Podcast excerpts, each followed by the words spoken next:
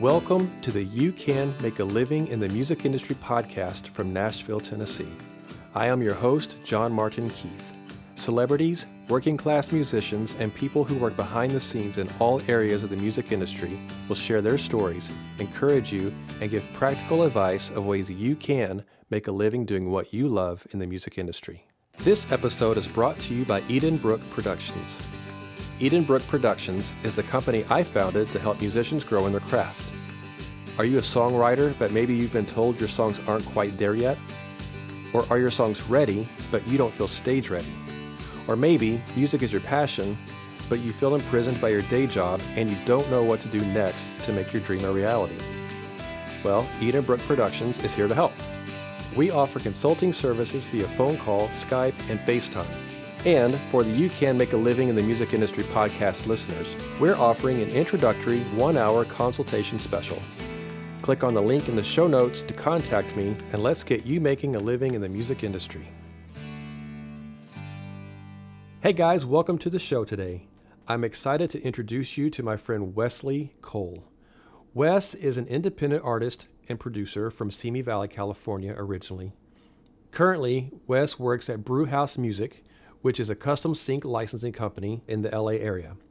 And so, one of the cool things about what Wes does with Brewhouse is he takes artists and songs and finds a place for them to fit in the TV slash film slash commercial world. So the reason I know Wes is because I'm an artist that writes for his company. And so he's pitching my music to get them placed onto different TV shows and commercials and things like that. And so I'm excited for you to hear his story and to learn about the ins and outs of what it takes to become an artist, songwriter to, that's working in the TV and film world, if that's what you're looking to do. So now he's done other things as well outside of that. He works with live events and all kinds of cool stuff. So get your pen and pad, get ready to take lots of great notes. Hey guys, I am hanging out talking with my friend Wesley Cole, who is in LA. How are you today, sir? Doing great. How are you? I'm good, man. Thank you so much for taking time out of your day to to talk with me. I know you're in the middle of your afternoon in LA, and I'm in Nashville, so we're about two hours apart. And uh, so my day's kind of ending, and you're just kind of stuck in the middle of, of work. And and so I appreciate you taking a little bit of time out of your day to talk with me and share with my audience your story of how you've worked your way up through the music business and and what you're doing now. So I really appreciate you taking your time out. Of course, my pleasure. I mean, it's the beauty of technology that we're able to do something like this. it is. So you and I, just to kind of give my audience a, a, quick history of how you and I know each other. So we've known each other for a, roughly about a year, I think now. Uh-huh. And um, so you do music licensing in the TV, film, sync world, and um, and so obviously I write music for TV and film projects.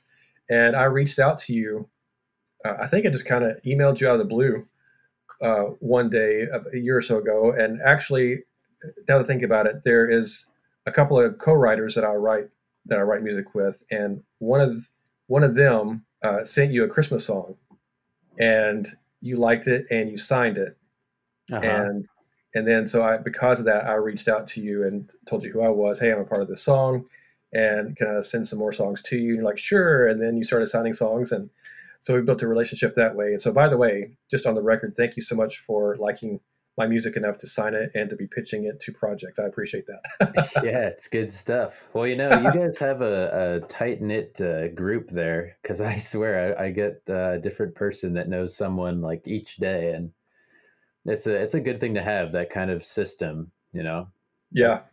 Great tool it has been a very helpful, um, supportive group of people that are focusing on the, the sync side of music licensing and, and writing music for TV and film commercials and projects and things like that. So it's been really good for us um, and helpful and supportive and that kind of thing. So, um, but I, I'm grateful that you're willing to to put yourself out there on the line for our music and telling, you know, these production companies, hey, we believe in this music enough that we're going to pitch it to you. You know, so that that says a lot about you guys and and what you think of of us and our music. And so I'm just really grateful for that. But um, I, I want to just briefly talk about your history of where you're from, how you got into music to begin with, and and then we'll just kind of roll into what it is that you do nowadays. Okay, sure.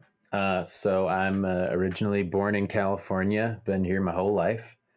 Uh, I grew up in a town called Simi Valley. Uh, there wasn't like too much to do around there, so we spent most of our time creating, which originally got me into music. Uh, both my mother and father uh, have been involved in music in some sense. My dad having played the drums, my mom played guitar and involved in her teaching. She's a teacher. Um, but uh, the entertainment industry as a whole has always been a huge part of my life. Um, so going into into college, I I knew exactly where I wanted to go, which was music, and so I, I found a degree that was affordable and provided everything I needed in order to keep moving forward on that path uh, at CSUN, which is California State University Northridge, and I, I uh, started in the music industry program, and that uh, kind of is what started my uh, education of all of the other things that you can possibly do inside of the music industry from mm-hmm. you know live touring aspects of things and live events and to the back end of things like publishing and uh, and sync houses and things like that and i immediately caught interest in writing jingles and that kind of thing Hmm. um, because I'd always messed around with that stuff when I was a kid and when I was growing up, like in GarageBand and moving on to Logic until, you know, I was eventually able to invest in my own studio equipment and and that was like my original goal and uh, to some extent I still get to do some things like that. But from uh, from CSUN, I found my first internship actually in a business law class which was surprising because we had a substitute teacher one day, and um, he turned out to be a representative of a very uh, successful company called Position Music that uh, I then got to intern at for about half a year. And through there, I I learned a lot of things. One, metadata, metadata, metadata. Right. that is that is the best part of this job. right. Um, and uh, you know, just learning, starting to get an ear for sync, and and starting to really uh, disconnect from just writing music from an artist standpoint, and then taking into consideration elements that make a, a song commercially viable. That's what really changed the game for me to start. And so then, when let me ask you real quick, when you um, how far into school were you in college when you got this internship? You know, I think I was in my junior year. So doing the internship, I wasn't expecting to get a job. You know, I still wanted to finish school, but mm-hmm. getting those first, you know, opportunities to get something on your resume is is so important and so crucial to finding your way into like an actual position. Um, you know, people should honestly always be searching for internships from as soon as they get out of high school or even in high school. Like I've I know people that have opportunities when they're like just started senior year of high school and you know the more you can get the the better chances you have at at growing so metadata, metadata, metadata. Mm-hmm. That's a term that I hate with a passion. But again, you have to you have to know it. So right. because you're you're wanting to go even in college in this internship, you're going straight into the sync world. Right. Is what you're wanting to do, right? So explain to the audience what metadata is and why it is so important. Yeah. So metadata is that one thing that takes the most time but is the most essential when it comes to sync. Uh, and the way that we usually break it down is you start off with your generic terms, as in, you know, who is the artist, what genre is it, and then you go into some deeper things, as in moods, like what what kind of mood does this track make you feel? If does it feel like a sunny kind of like happy, outgoing mood, or is it more of a melancholy, pensive sort of mood, you know, that that's how we start to um, diversify within the catalog. On top of that, we sometimes attach keywords to things. So if you hear a spot and you know, just based on experience or firsthand uh, experience, you know, uh, you can see that you know this is the kind of song that goes with a barbecue commercial you know this is the sure. kind of song that that you see uh, on a uh, on a skating video or something you know there's there's a certain keyword asset to it that uh you know becomes apparent and so we'll we'll try to come up with as many detailed ideas as possible that could attach to a song so in the term that we do get that search, we'll e- easily be able to search it up. Uh, and we have a, a, special tool in our catalog that allows us to search through tracks, um, which is, you know, without that, it, it, this would be like next to impossible. you have so many tracks, so many artists. So you're talking about currently the with the company that you work with now, which is Brewhouse Music. Uh huh. Is what you're talking about the the system that you guys have set up with that. So and we'll I want to get more into that a little bit later on as far as what you do with Brewhouse uh, sure. music. During college, who was this internship with that again that you were doing that with? Uh, I was with Position Music. Position and, Music. Uh, okay. My supervisor's name was Mark Chapello, and he uh, had a an amazing ear for A and R. He actually was the guy who signed Welshly Arms to that company, who went on to becoming one of these like staple artists in the sync world and just recently I, I heard that they were signed to Republic Records. So, okay. you know, it was an A1 guy to be learning from, and he taught me right. a lot of things. So, can I ask, what are maybe three things that that he taught you that you've kept in your head all of these years doing this that's still active in how you pursue your job currently? I mean, I would say just having the ear for what what makes a track syncable. Um, the the band that he signed, like I'm consistently always kind of referring back and getting that kind of concept in my head because there's there's such a a certain sound to it, you know, the stomps and the claps and the extra distorted guitar and the call and response sort of vocals, like those kinds of things to me just are, are sync gold these days. Right. Um, right. And then he also taught me that there's a point at which you know, a song will sound like it was written for sync, and that's when you can actually lose opportunities. You want it to be an authentic artist piece that still incorporates those elements. Sure. And so that's I, I always take that into consideration when we get submissions. Aside from that, he just, you know, told me that to really like sink in as you as you're you know working in the company don't take those uh, chances and and ask the boss out for a lunch you know you and and kind of just know that if you keep your head towards it you know you'll get there eventually mm-hmm. and just kind of having that faith in yourself even when you know at, at the beginning you know it's it's super hard to find an opportunity you know you're just a fresh guy off the street what why why are we yeah. going to give you this salary over this one you know so right. learning to remain persistent, which definitely was the case at, at the following internship, which I uh, had, uh, which was at this company called Human Worldwide, and uh, they they are a company that specializes in custom music, mostly in the advertising business, and this is pretty much where I, I entered in the advertising as Position Music is does a lot of work in trailers. Um, and they've done some work in advertising as well in film, um, but Human mostly focused on advertising, and they were doing extremely well at the time when I joined them. They had just won a Grand Prix at Cannes, which was a huge, you know, boost. And mm-hmm. and to mm-hmm. see that that office and to see, you know, where you can get if you do start winning those spots, you know, they have a they have a nice roster of composers that that are working there and they have in-house composers that have their own built studios inside of their building that you know come to work and and they're just there to write and you know that that was all very exciting to me and so interning there I, I took every opportunity I could possibly take uh, you know if they need me to stay super late if they need me to you know and over time you get more trust within the company. Sure.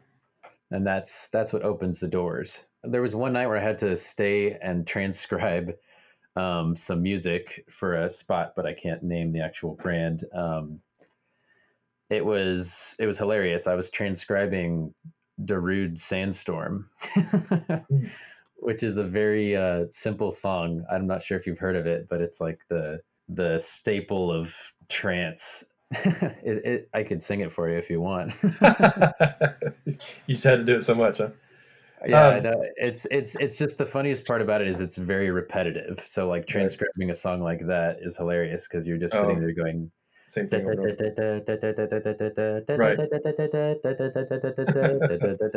yeah, yeah, yeah, yeah. Um, and through that company, over time, they they they usually kind of uh, transition you over to the machine room aspect of things, which is a whole nother part of this business of sync world and commercials and advertising and that's basically a, a, team of people that work behind the scenes you know pulling pulling tracks from the catalog and editing them to picture and, and cleaning them up and cleaning up videos that are sent by clients and making sure that the VOs are attached, which is uh, voiceover, I'm sure right. you know, but yeah. doing all those sorts of things um, amongst managing multiple emails and multiple deadlines requested from producers, which really kind of taught me the best ways to organize those sort of systems. Um, and you know, there's so much you can take from each each position that kind of leads to the next. So the machine room, you're saying that that is a group of people that okay, let's if um if you pick a song to be used in some video, a TV show or commercial or ad or whatever it is.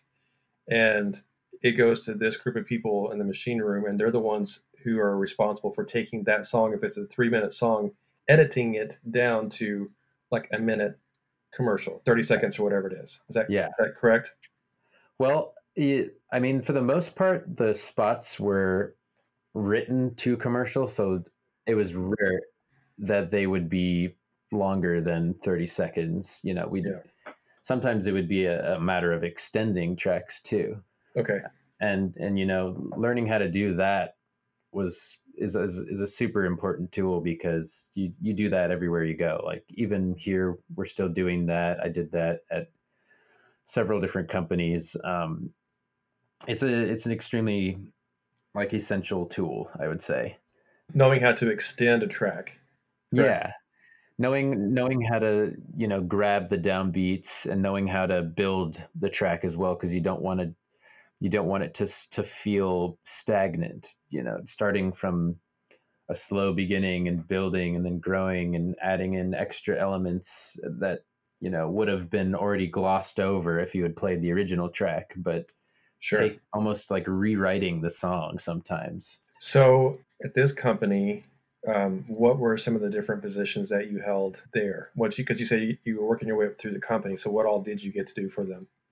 Yeah, uh, a lot of stuff. And the thing is, you know, if you want to do something, you have to ask for it. You can't just expect them to give you the opportunity. And so, you know, I wanted to write. I wanted to start writing on these uh, these briefs that were coming in and throw my own hat into the ring. And that opened so many doors for me because once I got the approval to start writing on things, I started getting, you know, firsthand feedback from their in-house creative team that would tell me, you know, ways to improve my song, ways to use the right mix and listening to the um, the reference track and taking the tempo from there and all these little tips that make such a difference when you're writing for something. You know, if you get a brief and it's like we want a happy organic marimba infused you know piece. And you just go with that. And they but they also provide you with a reference and they provide you with an old spot. You know you got to always take a look at those things. You got to always like completely dissect what they liked about the other spots and try to come as close as possible to that in your version. Yeah. Uh, that's such a uh, a good thing to have are you always getting to to write to picture or do you have to do it? Some of it just completely from your imagination and for different things. So, you know, ideally you get to write to picture, but there are some times, yeah, where you just have to kind of imagine it. And sometimes you'll get a, a brief where, you know, the, the the agency or the company that you're working with hasn't completely landed on what direction they want to go yet, but they mm-hmm. want to have something that has the right tempo and the right groove in order to film to. So they sometimes you might even write a song and then they'll take your song and go on a set and record with that song playing in the background and marry your tempo to the picture which is then you know the editor will then take the song playing in the background and edit it to that you know and then they might even not want the song anymore so now you yeah. have to take that tempo and and completely rewrite it and yeah. it's really cool though when that happens because seeing seeing the picture after you write the sound can be such a an eye-opening experience you're like oh wow i never realized it could land in that in that sense mm-hmm. um, but i did have a big success over there which was i was able to write a original composition for a, a national campaign for uh, chipotle which nice was kind of my uh, I would say it, it was like the height of that internship, of course, you know, winning yeah. a spot, making money. That's, that's great. Always a great thing. Yeah.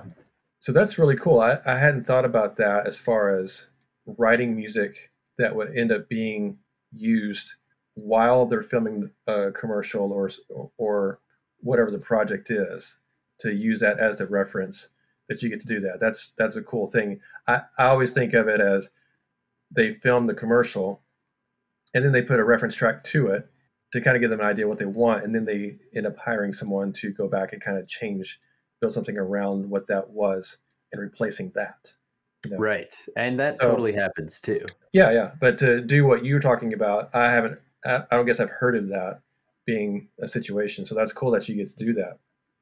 Yeah those are those like really exciting opportunities and even one really cool thing I got to do when I was over there was that we, we had a spot for a, a national fast food commercial, and one of the composers that was on salary with the company was um, successful enough to have his arrangement of of a song that they provided the lyrics for, and then we were able to go back to my college, believe it or not, where they were filming in the auditorium there, like the the newest uh, performing arts center, and you know to be back on campus and working on a spot, I got to go and attend the actual live shoot, nice. and and the, it was it was pretty hectic because it was it was like we were filming the commercial, but we also needed to conduct this live choir that was singing the arrangement that they had written. Mm-hmm. Like how crazy is that? And so yeah. you're you're dodging moving set pieces while while trying to conduct this choir. Yeah. Um, it was it was a blast. You know. That's cool. Aside from that, there was another thing that we did for uh, a car commercial that involved recording the exhaust sounds of of several cars with high speeds, basically on a mm-hmm. dyno, and figuring out how to take that audio and create music with it like actually finding the pitches within the car's right the dyno. It was it blew my I, mind. That, I feel like I've seen cool. that commercial. Have yeah. I seen that commercial? I'm sure you have. It was a it was an Audi spot. okay. Okay. Uh, I know that's familiar to me, so I have to go back and look that up. But I know that that I know that, so that's cool. They did the Star Trek theme and the Cheers theme. Yeah.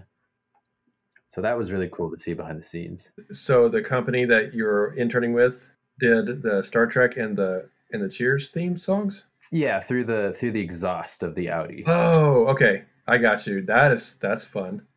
Yeah. that is really cool. Okay. Yeah, and they they flew out one of their composers from New York who had actually won that one. Um, okay. You know that was also the first company that I'd been at that operated with two separate coasts. You know, working together simultaneously, which is right. Pretty, um, intense and you, you, know the timing is is so different you know being able to juggle this person needs this by noon but that's actually you know much earlier than you expect. That's 9 a.m. Right. So, yeah, because they're Eastern time and you're on Pacific time. Right. Exactly. So once you you spent some time working there as an intern, and mm-hmm. then and then I and then I got a a, a hired position as somewhat of a full time intern slash machine room assistant slash freelance composer. Okay, this is for the same company. Mm-hmm. Okay, and and that's where you know I just kind of kept learning, kept growing, mm-hmm. um, and eventually I moved on to this place called Massive Music, which was a yeah. or which is a international music house, and I was located in their Culver City office, where I you know I kept doing a similar thing, writing music for spots, executing music searches and catalogs. Um, but one thing that they did teach me that was new was I got to start learning how to do business development and learning sort of the business side of things which you know is also very important to know. It's it's good to know that stuff because if you're a freelance composer and you don't have a sales rep working for you you know this teaches you how to interact with agencies how to interact with copywriters art directors creative directors to because there's definitely a, a certain um, etiquette to it all. And and yeah so they started training me in that and i started learning how to write emails and how to go online and, and take a spot and, and and see what i connect with on it and reaching out to clients and starting to build those relationships. So i'm i'm curious if you're able to to share one or two things as far as like you talk about the etiquette of learning how to to approach people in these different positions that are working on these jobs. Mm-hmm. Um, you know, I think most people know how to write an email. Most most people in my audience are going to. I say that, uh, but there's always somebody who who's not quite sure. That you know, there's always always someone asking is like, how do I how do I contact so and so about wanting to have music put into something?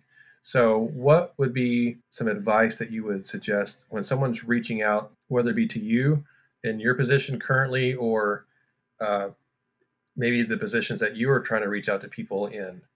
You know, mm-hmm. what some things that you should do, maybe uh, one or two things that you should not do when you're trying to communicate with people that you're trying to get music to. Does that make sense? Sure.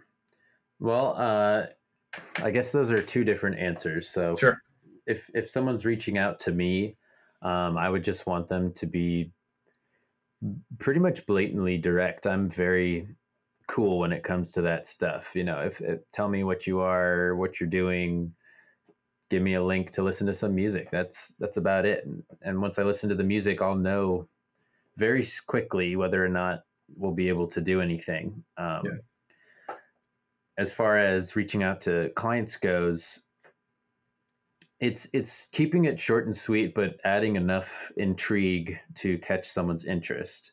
Um, and to do that, it, it's always recommended that you only reach out on spots that you personally appreciate, not just you know, there's this many spots right here. I mean, I might as well just reach out to all of them. That's while while that could work, I think it's more um, authentic to be able to add a add a life anecdote or something in the in your email that really connects to what you saw or say how you know it impacted you or you appreciate this joke or you really enjoy this actor or comedian who is featured in this spot and connecting with people that way um, right. that that can be huge. Yeah. That's good. Thank you for sharing that. Yeah. Um, okay i'm also curious as far as when you're working at these companies and these are custom music houses so you're you're creating the music you're getting to write music for these commercials now, do you always have a reference track that you're that you're basically replacing, or is there sometimes that they're just giving you just picture and they're saying, okay, we want you to write the music completely from scratch, and but we want maybe we want it in sort of this this genre or this vein of of music, uh, but just just go, you just make it up and go.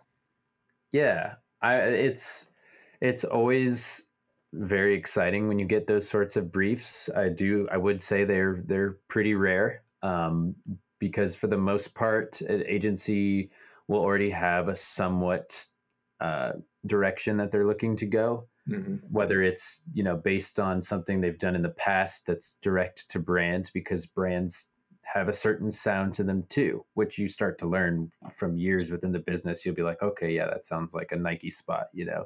Mm-hmm. Um, and when you do get those opportunities to go wild with it, even when they say, you know, go for it, just wow us. I would highly recommend listening to some of their past stuff and yeah. taking from there and then creating it from from you know whatever you creatively want to design. Right. I think that's smart. That's wisdom, knowing what has been used that has been successful. And again, like you said, that they've got a brand that that they're built around and the sound that is built around that brand already. So right. you're you want to stay within the realm of what that sonic branding is, you know, and then kind of add your own flavor to that, basically. Exactly. Yeah. Yeah, and and you know the the extra touches that you can add on your instruments, you know, I think that tape delay is like one of the most essential tools as far as sprucing up your sounds to make them sound a little more familiar. Um, that is huge, uh, as well as just knowing how to make a song that's not so busy that it completely distracts from what's going on on the screen. Because mm-hmm. you might have an amazing song, but it might it might be too much for what the commercial is actually asking for. You know, right. Especially if there's a lot of vo over there. You don't want to have like a million different percussive elements because that that'll just muddy up the vo right.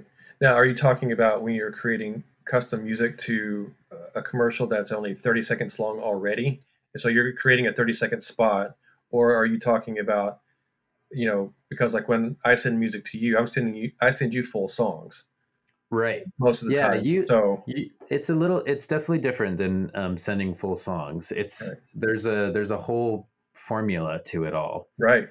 You start to learn kind of how you know oh here at 10 seconds this is where the music's going to cut out and we're going to do a big switch and now we're going to jump into the part where everything's you know going full speed and then maybe we'll drop out again right at 20 seconds and then we'll amp up again for the last five. Like yeah. you there's there is definitely a path and once you work with enough tracks that have been written in that style mm-hmm. you'll see that they're very interchangeable they all right. follow a similar technique there sure yeah because i've written you know like you are like you've been doing uh, you know i write music for commercials that that custom you know you got a 30 second spot that you're trying to fill in and it's hard you know it's like you're trying to create an entire song the concept of a song at least you know in a very short time frame plus like you said trying to avoid the spots where there's voiceover happening you know so you're trying to fill in these gaps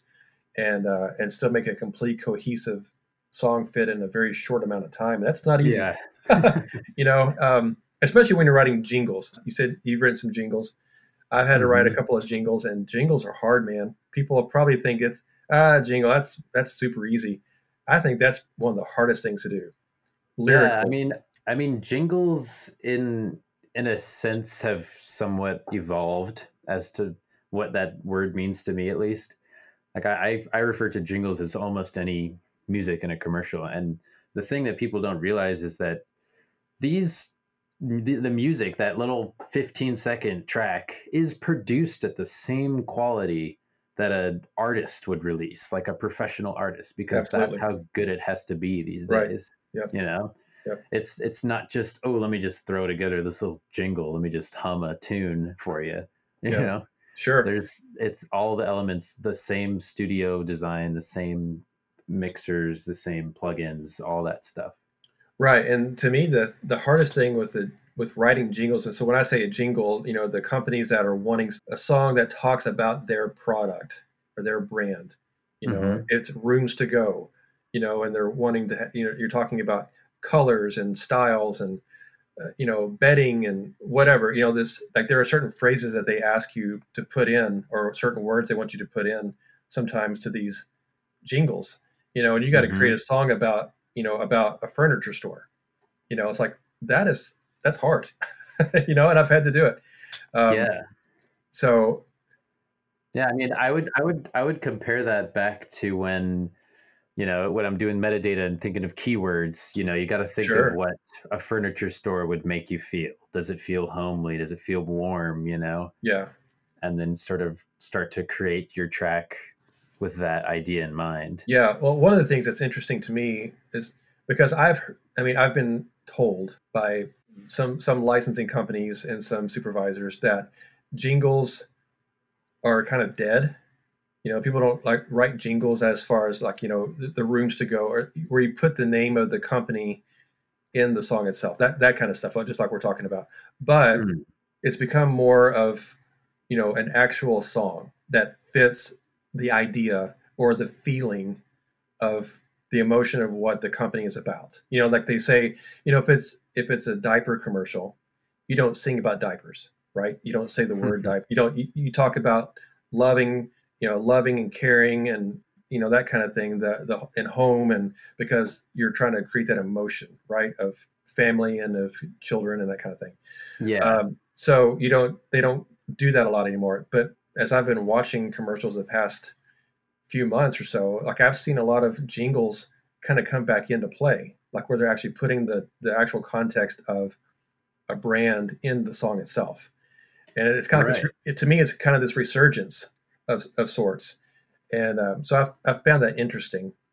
I think it's it's very common for brands these days to take an old song that everyone knows that's familiar and revamp it you know the the State Farm jingle. You know, there or you know, not the State Farm. I'll I'll say the Nationwide jingle. Yeah, yeah. Nationwide is on your side. You know, they they were able to keep that same melody, that same familiar jingle, but then they added in artists, you know, singing it in their own respective genres. Right. Which which is more you know modern it's current it, people can connect with it more instead of just a, a sound it's we actually did one of those at massive um, we were working on the tori kelly one which was cool yeah so, yeah oh, love tori getting kelly. to write a getting to write a spot and thinking of how the artist would write it and then you know the winning spot went on to then be performed by her which is very cool um, so, so, okay, so let me ask you that. That's that's interesting to me. I, lo- I, I remember that commercial, and I love Tori Kelly. She's one of my favorite singers. Okay, so someone wrote the version that Tori Kelly ended up singing. They did uh, exactly. Uh, Nationwide didn't go to Tori Kelly and say, "Hey, we want you to write your version of what this jingle would be, and you sing it." Somebody else did it, and then she performed that person's version. Right. That's yep. interesting. See, I wouldn't have thought that. I would have. I watching that commercial, I would think, oh, Tori Kelly came up with that, or her her her co-writers or whoever, you know, mm-hmm. her people that she works with would have done that together. So that's fascinating to me that she had nothing to actually do with that.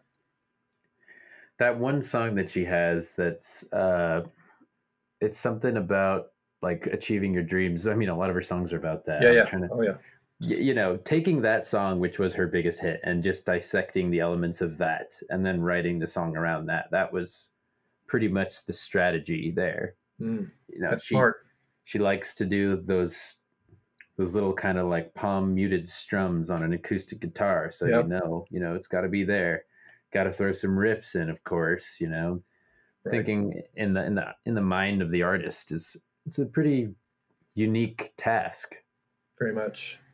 Yeah, that's very interesting that that they did that that way. So that's good to know. I think that's great for my audience to know for people that are wanting to get into writing custom music or jingles or if they're just trying to get their own music into uh, you know into the sync world it's like that's an option okay? Think of your favorite artist write your song in a vein that's similar to what they do in that sort of that area of what they do and then that might be an opportunity for that artist to sing your song you know that's similar to what they do already in a you know in an ad or in a show or whatever it is so that's cool. And and that goes right along with the whole ghostwriter movement as well you know just writing songs that you think you could hear your favorite artist singing and potentially you, know it could happen. They they might approach you if if it sounds right. If if you reach out and they just instantly are like, yes, this is the song we want this top 40 artist to perform. That can happen. It does all the yeah. time.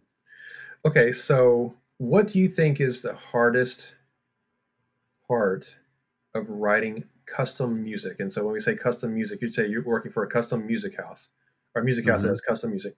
So, you know, when you're writing music for commercials or let me ask you this, what kind of what did you write music for? You did obviously you did commercials. Did you also do TV shows and tr- movie trailers or films and things like that as well or is it just strictly for ads at that time? For the most part, it's been ads. I did do a side project where I scored a, a short film, um, and that was a whole, you know, I liked that experience a lot because for once I didn't have someone like telling me exactly what I had to do. I mean, of course, you got to get approval from the director, but if you if you don't like taking feedback and and doing re-edits and stuff, then the commercial industry is not the one. it's not the one. Right. Um, sometimes that'll go on for months at a time. It, it takes a while to eventually clear something. And then it's funny when one guy that I knew at a past job told me like he didn't believe he he won the song until it actually aired. Even if they said, you know, you never know because sometimes your song might go through, but then somewhere in in the past some editor put this reference on and they got you know they fell in love with it and so that's what the client ended up buying. They stuck it, with the reference. Mm-hmm. It can yeah. it can happen. Yeah. How how often do you think that happens as, as far as someone keeping the reference track as opposed to switching it out with something different? I mean, I would have to say I'm sure it happens a lot. Uh, I would say that a lot of it can come down to the budget, and then it, a lot of it can come down to what kind of results they're getting from from whoever's writing for the spot. If they're not landing on the same note if they're not feeling it and the reference track is right and they they get that demo love kind of thing going mm-hmm. then you know you're cooked. The reference track is going to take it. what let me ask you this. If someone's using a reference track to, mm-hmm. they're not going to put a track on as a reference track if they didn't like it to begin with correct? Yes. Okay. So if and this is this is in the terms of the editor liking it Usually it's the editor who picks the reference track. Okay. Um, but then the production, like the director and executive producers and everything, like, are they having to sign off on what the reference track is to be used? Uh, just, just, just as a reference, not, not for a final, but just to use it as a, even as a reference to so they can see it and put that music to it and say, yeah, that's what we're looking for. Um, I mean, the directors or producers have to sign off on that, correct? Well, depending on the spot, you know, if it's if it's a spot that isn't completely based on the music, I'm sure it's a little looser than you would think. Okay. Now, if it's like a spot that's like a huge, you know, music production and they've got this artist involved, yeah, I would assume that they would need approval every step of the way. Mm-hmm. Um, but if it's if it's a spot where you know they're they're getting a concept across and now they need to just get the music to match the feeling of the whole commercial. Right. A lot of the times an editor will will go on something like killer tracks or and find a, a, a, song and, and just throw it on there and edit it with that just to just to send the vibe along because there's a lot of there's a lot of steps along the way from my understanding that agencies need to check in with clients and and confirm with them that they're going the right direction, that the client's happy. Sure. Because that's that's a whole nother thing. Uh, when when you think of it, in a way, the agency is the middleman, unless you're working direct with client. So even if you even if you, your song goes through with the agency and the agency loves it, if the client doesn't like it, you're back to square one. Yeah, client being rooms to go or Wendy's or whoever it is, the, whoever the, the brand of the commercial is going to be for, that's the client. Exactly. Yeah. So uh, I'm just trying to figure out, uh, I'm curious when a reference track is used and the editor likes it, they liked it enough that they're going to put it on, you know, to use as a reference. Then, mm-hmm. you know, the director hears it, their producers hear it, the client hears it. They're like, yeah, we like that. Why would you not just go with the reference track to begin with? Like, why, if you like it enough, and like that's great, why go about having to replace it and have and paying someone else to do a custom track to it? Or is that when you say that that they're, they're just going to use it anyway because they already do like it? Yeah, I mean, I would say that sometimes it comes down to whether or not the agency feels like it's enough of a creation. You know, sure. why wouldn't why wouldn't you want to have your own music that you helped make? That I, I, I would totally understand that. You know, pulling a reference just feels a little too easy sometimes. Yeah. so does an editor ever? An editor is obviously they're not a composer. You know, I mean, there some of them are. Uh, yes. Um, mm-hmm. Do editors, in your experience, ever create a custom track to throw on there as the reference, hoping that it's going to become the final?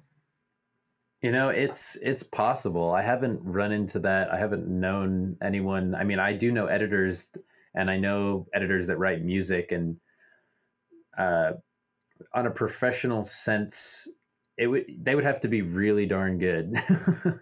they'd have to be really good at both editing and writing music and in order to be amazing at both of those things that would be a pretty good feat to accomplish um, I, I, feel like that's a very rare occurrence. Um, however there's a lot of places that do have in-house music teams. Yeah. and those people you know of course they're running the gamut. They're if you're reaching out to them they're going to tell you we've got we've got someone who handles all that stuff for us. And there's nothing you can do about that unless you have something that they don't you know if, if, if that guy can't write this style or if you just have this music that is just like so so fresh and new mm-hmm. you know to to break away from what from what's there. A lot of it is extremely relationship based sure of course yeah. So when you guys, when you're creating music at a custom music house and you're writing the music, you know, you're replacing the reference tracks most of the time, correct? That's what your job is, is to create custom music that is to replace what is already there as a reference. Yeah. That's what you were doing. Or you were creating it from scratch. Right. Yeah. Yeah. I'd, I'd say that sometimes we get a concept and we'll get a couple reference tracks. And then one other thing I'd want to add is that sometimes a reference track is something like a Katy Perry song or something, and you can't use it. You know, right. That's another reason why they wouldn't go with the reference because that's way too much money. Gotcha. That yep. they're that they're going to be willing to spend. So they're yep. going to want to find the next best thing. And a lot of the times, they will reach out to the actual artist if it's if it's not someone as big, then they'll try to negotiate a thing, and if they can't, then they'll go and explore more options and then if that doesn't work they may just end up going with it and and giving them the price they wanted mm-hmm. um, however like around at, at brewhouse we uh, we receive a, a, a, numerous amount of styles of briefs and uh, since we're working a lot with uh, hasbro we're we're always creating custom music for them and sometimes they'll give us some lyrics and we'll create a song for them. Uh, and then sometimes we'll we'll get a music search in, and in those situations we'll scour our catalog and pull pull tracks that work for that. And if they like something like that, but they want options, we could either take that track and open it and create a slightly different alteration, or we could, you know, create something fresh. Sure. Currently, you work with Brewhouse Music mm-hmm. uh, which is a music licensing agency. And how long have you been there now? I've been here for about a year and a half. Okay, so not too much longer before I you and I got introduced to each other actually, roughly. Yeah, that's cool. Um, and what is your your position, your title there? Currently, I am a producer here. Uh, I started off as a music coordinator and then I became a project manager, and now I'm a producer. Okay, and so what does that entail as a producer? Like, what is what does that mean for the audience? Um, so now I mostly focus on on uh, business development and making new connections with brands and creatives, and working on uh, networking for the company. Um, uh, but kind of along the way, I, have sort of maintained my responsibilities in each uh, section. So I, I do still manage our catalog and I still sign artists into that, which is what I originally started doing as a music coordinator. Mm-hmm. And then as a project manager, you know, I'm, I'm in charge of making sure we deliver on time, make sure we're moving forward with our designated tasks for the week, uh, running the social media for the company, um, creating reels and sending those out. And recently we started making these pretty cool playlists that our resident graphic designer slash composer slash partner Joseph has been making for us, which look very cool. Okay. But yeah, I'm I'm really grateful to this team for, for giving me all these opportunities and you know they're they're very cool very cool guys yeah that's awesome so now you guys do commercial ad campaigns mm-hmm. tv commercials um, you also do tv shows and film projects correct mm-hmm.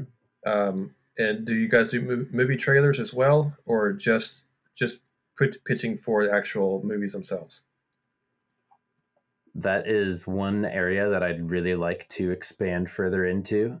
The in movie trailers coming year. Mm-hmm. Yeah. yeah. And uh, we've done video game trailers, which in okay. some extent can run along the same lines of, of style. You know, it, it, it always depends on what they're looking for. Mm-hmm. So we're a very reactional business. However, taking that forward approach and getting our what I would say like the S class tracks and sending those over to to trailer houses and starting to build a relationship there so they have them you know right. for the most part people will get an email they'll see the songs they'll download them and then they'll just have them in a folder and if if a job comes in and they're looking for something then they'll peek through and find whatever works. And i'm right. sure there's you know there's a lot of competition there so. Yeah.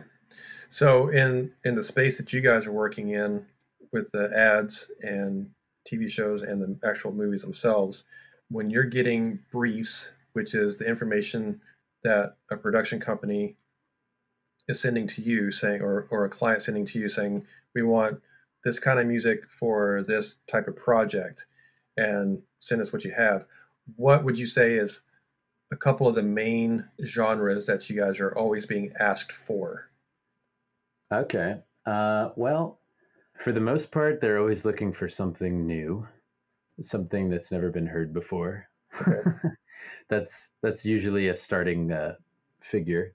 But as far as genres, I would say we get a lot of cool crate digger style uh, hip hop, like sampled kind of cool vintage sounding beats. Okay. Um, those we've gotten a few briefs for those you know, of course, around this time of the year, we get a lot of holiday briefs, so holiday mm-hmm. spots. Um, you know, a lot of it comes down to to concepts and and kind of the way that culture is moving. So, you know, with a lot of activism and and feminism and and you know women empowerment, we get a lot of briefs for songs that kind of amplify that as well. Mm-hmm. So I'm always looking for artists that have that kind of confidence that'll just burst right through on picture. Um, but yeah, I mean, there's there's honestly an endless possibility for what's going to come in the door, which is why I really like doing this because yeah. it keeps it so exciting. Sure. You know?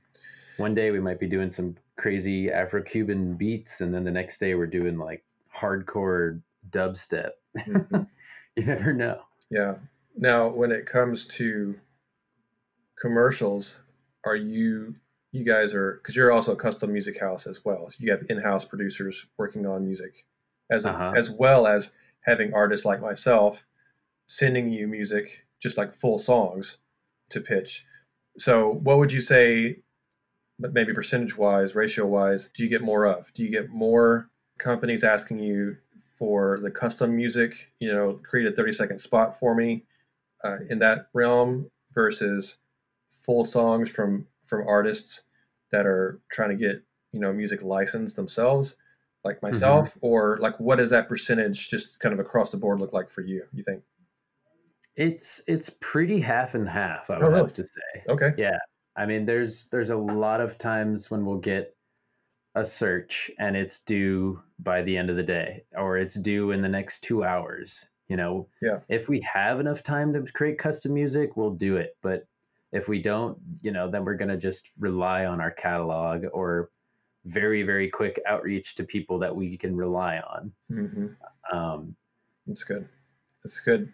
This is great information. I appreciate you sharing all this because this is this is kind of stuff that people don't hear very often. You know, it's like you gotta you, you can't go online and just look up that the answer to that question and get get a straightforward answer. Yeah. You know, so I appreciate you being willing to share that that and so that the, the audience knows, you know, because there I know a lot of people that are, you know, working in the the sync music world that are trying to get their music licensed. Um, and some people want to do composing for custom music houses, and some mm-hmm. people just want to be more on the artist side of things and try to get their music as an artist license.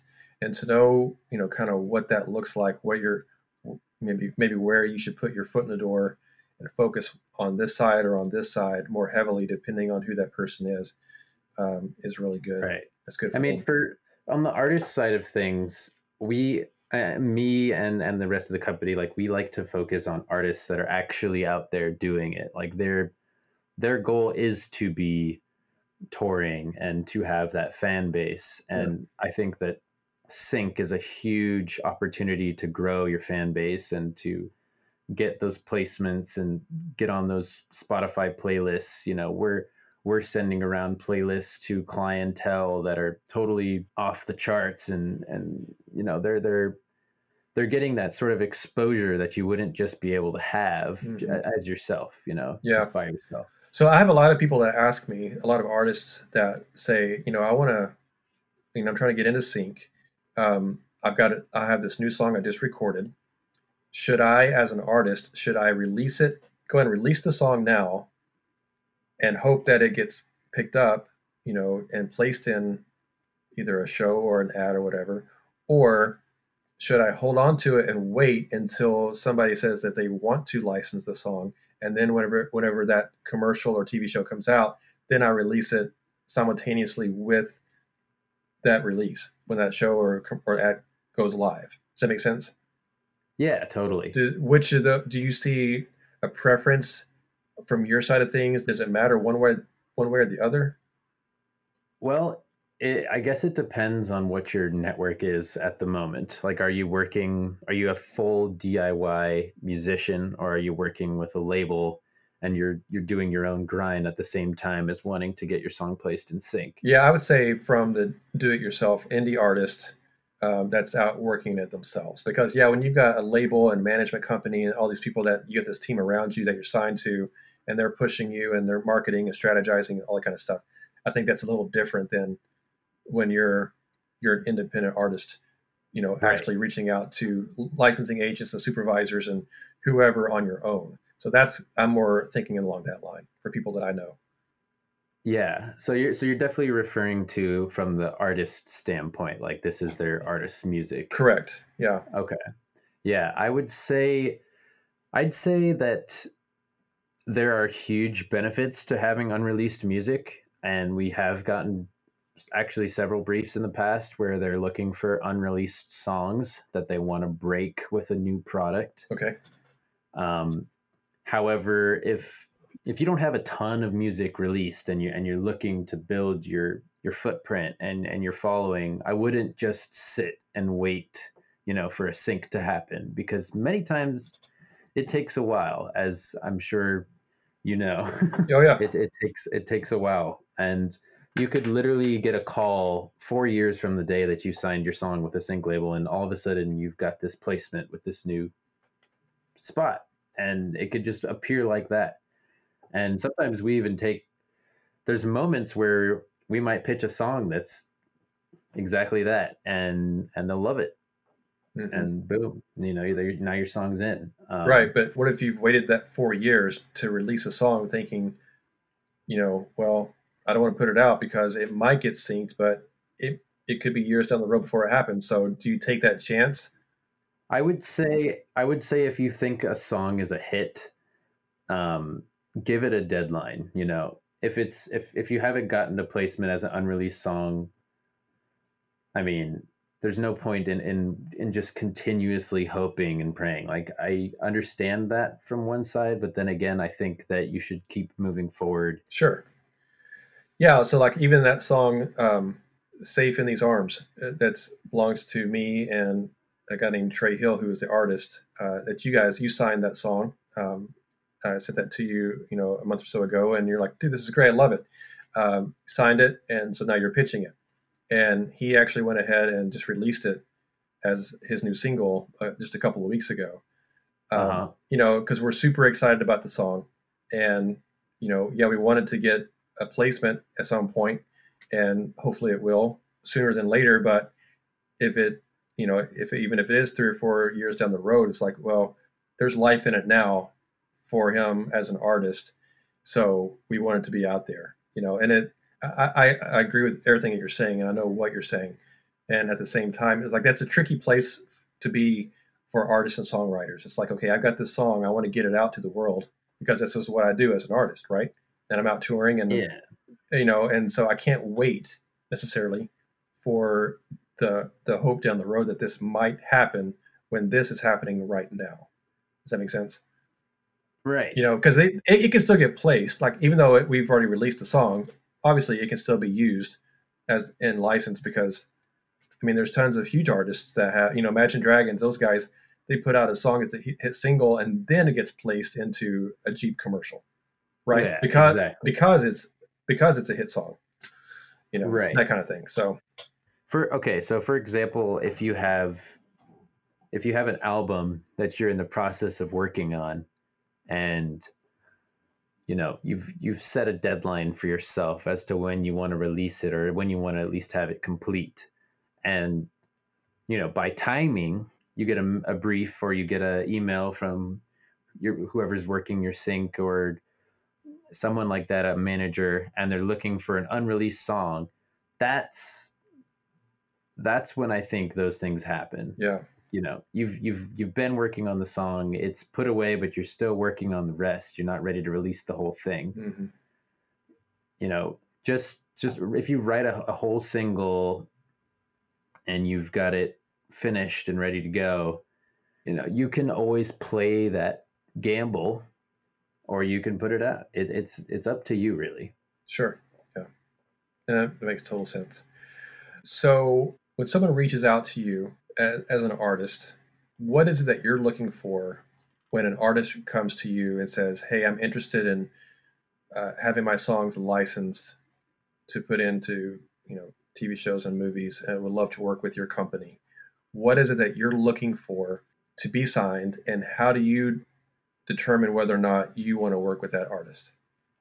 Well, to start, if we have a surplus of, of the genre that we were submitted and if the song is not top quality production value that's an instant you know we're going to have to pass because there's there's no point in getting extra music that's not as produced and as mixed as the top in that certain style mm-hmm. so i would highly recommend that you anytime submitting music, you know, you submit the absolute best quality mix and master, even if it's even if you're not sure if the song's finished. Like if you're if you're sending it out to someone, that song has to be ready to go. If you if you're sending around demos, it, it should be to like someone you know personally. If if you're if you're sending a demo to a supervisor or a sync agent, that's that's a quick way to just kind of have the door shut. Um, yeah. However, you know, there's there's certain elements like I mentioned before that I'll instantly hear in a song as far as syncability goes when it comes to incorporating hand claps or the call and response hey ho kind of thing or you know just the energy of the song as a whole. Mm-hmm. Yes, there's, you know, in in more of the TV and film side of things, there's there's more of a varying style. But in, in advertising, there's not too many different styles out there that you know that you'll get a brief for that that are gonna land in a spot. That's why seeing commercials like you know you know exactly what kind of music's going to be with that kind of commercial right now when when it comes to doing custom music do you guys ever bring in outside people to do you know like um, an independent contractor type work for someone outside of your actual company to write custom music for some projects or do you just work with the people that are already inside brewhouse music to create music custom wise for uh, commercial projects? Yeah, so absolutely. We definitely um, do some outreach. Actually, there was this guy who I had discovered, and I believe he lives somewhere in Europe.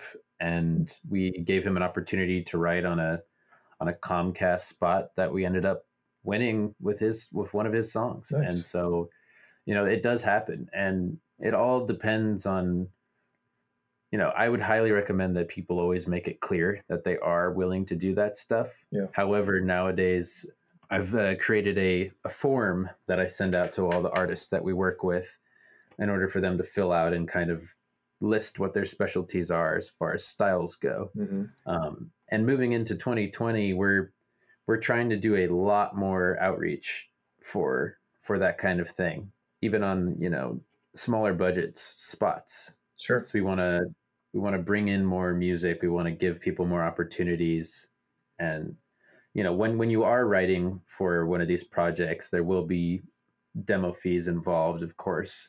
Meaning that you will that you're willing to pay the the artist composer uh, a demo fee to create to create a demo that will be pitched, hoping that hoping that it will land as the actual spot. Exactly. Yeah. Yes. What and then what does that look like? What like what's an average price range that a demo is uh, rate is paid for? Usually around three hundred dollars. Okay. Is about the typical. And now if it's a if it's like a six second uh, thing, a six second mnemonic or a six second uh, uh, sting closer sting, yeah. yeah. Then uh, you know you might be looking at about half of that okay. $150 or so. And then there's also opportunities for vocalists. So yeah. since we do have a full studio here um, in Los Feliz, we do bring in vocalists from time to time and they'll come in and they'll sing for a session. And depending on how long the session goes and obviously how many how much demo fees we have to work with, you know, we'll pay them respectively mm-hmm. as well. Yeah. Uh, and then as far as like if you you do the demo, you get paid a demo rate. If it actually lands and you get you win the spot, then what would be an average price range that you uh, that you get to do a commercial? Well, there's there's there's a whole breakdown as far as usages go. Yeah. So if it's if it's used for a digital spot like social media and stuff, it's not gonna be it's not gonna be like some huge huge profit. Now, if you land a broadcast spot and it's national broadcast, you know, then you're looking at a higher mm-hmm. a higher payout. Um, it, it's always varying depending on the client's budget and the usage. Um, I, I mean, to give it a rough estimate, I mean most most digital spots are anywhere between like three thousand to ten thousand Digital being so, like online. Yeah. Okay. Like online use only slash social media. Right. No, not not broadcast. Okay. Not... Okay. And then like and then but if it ends up being a broadcast, then it's going to be that much or more. Then I'm assuming. Exactly. Okay. Yeah. I mean, they can grow exponentially. Yeah. And it also depends on like what commercial. Like if you win a Super Bowl spot. Sure. Obviously, those you're, you're made. uh, you can either yeah. do nation, you know, nationwide spots or a regional spot, which might just cover a couple of states, or something that's just local, um, just right. within your town or your your one state kind of a thing. Um, and then you're online, which is your you're talking about social media and YouTube and things like that. Um, okay, that's cool. Well, um, just wrapping up here. I mean, we could go on for, for another hour. I could easily talk to you another hour, but I know you got work to do. And so, but uh, just to wrap up here, what would be, you know, some advice, some practical how-to advice for people wanting either artists that are wanting to get into to doing this, you know, trying to get their mm-hmm. music either to be a custom music composer or as an artist getting their music in to guys like you into mm-hmm. that world or for people that w- that want to come and work you know as a licensing agent or within a licensing company or on the custom music side that works in that company itself. Like what are some advice? Here's some things to do. Here's some things not to do to uh, to get your foot in the door to do those types of things.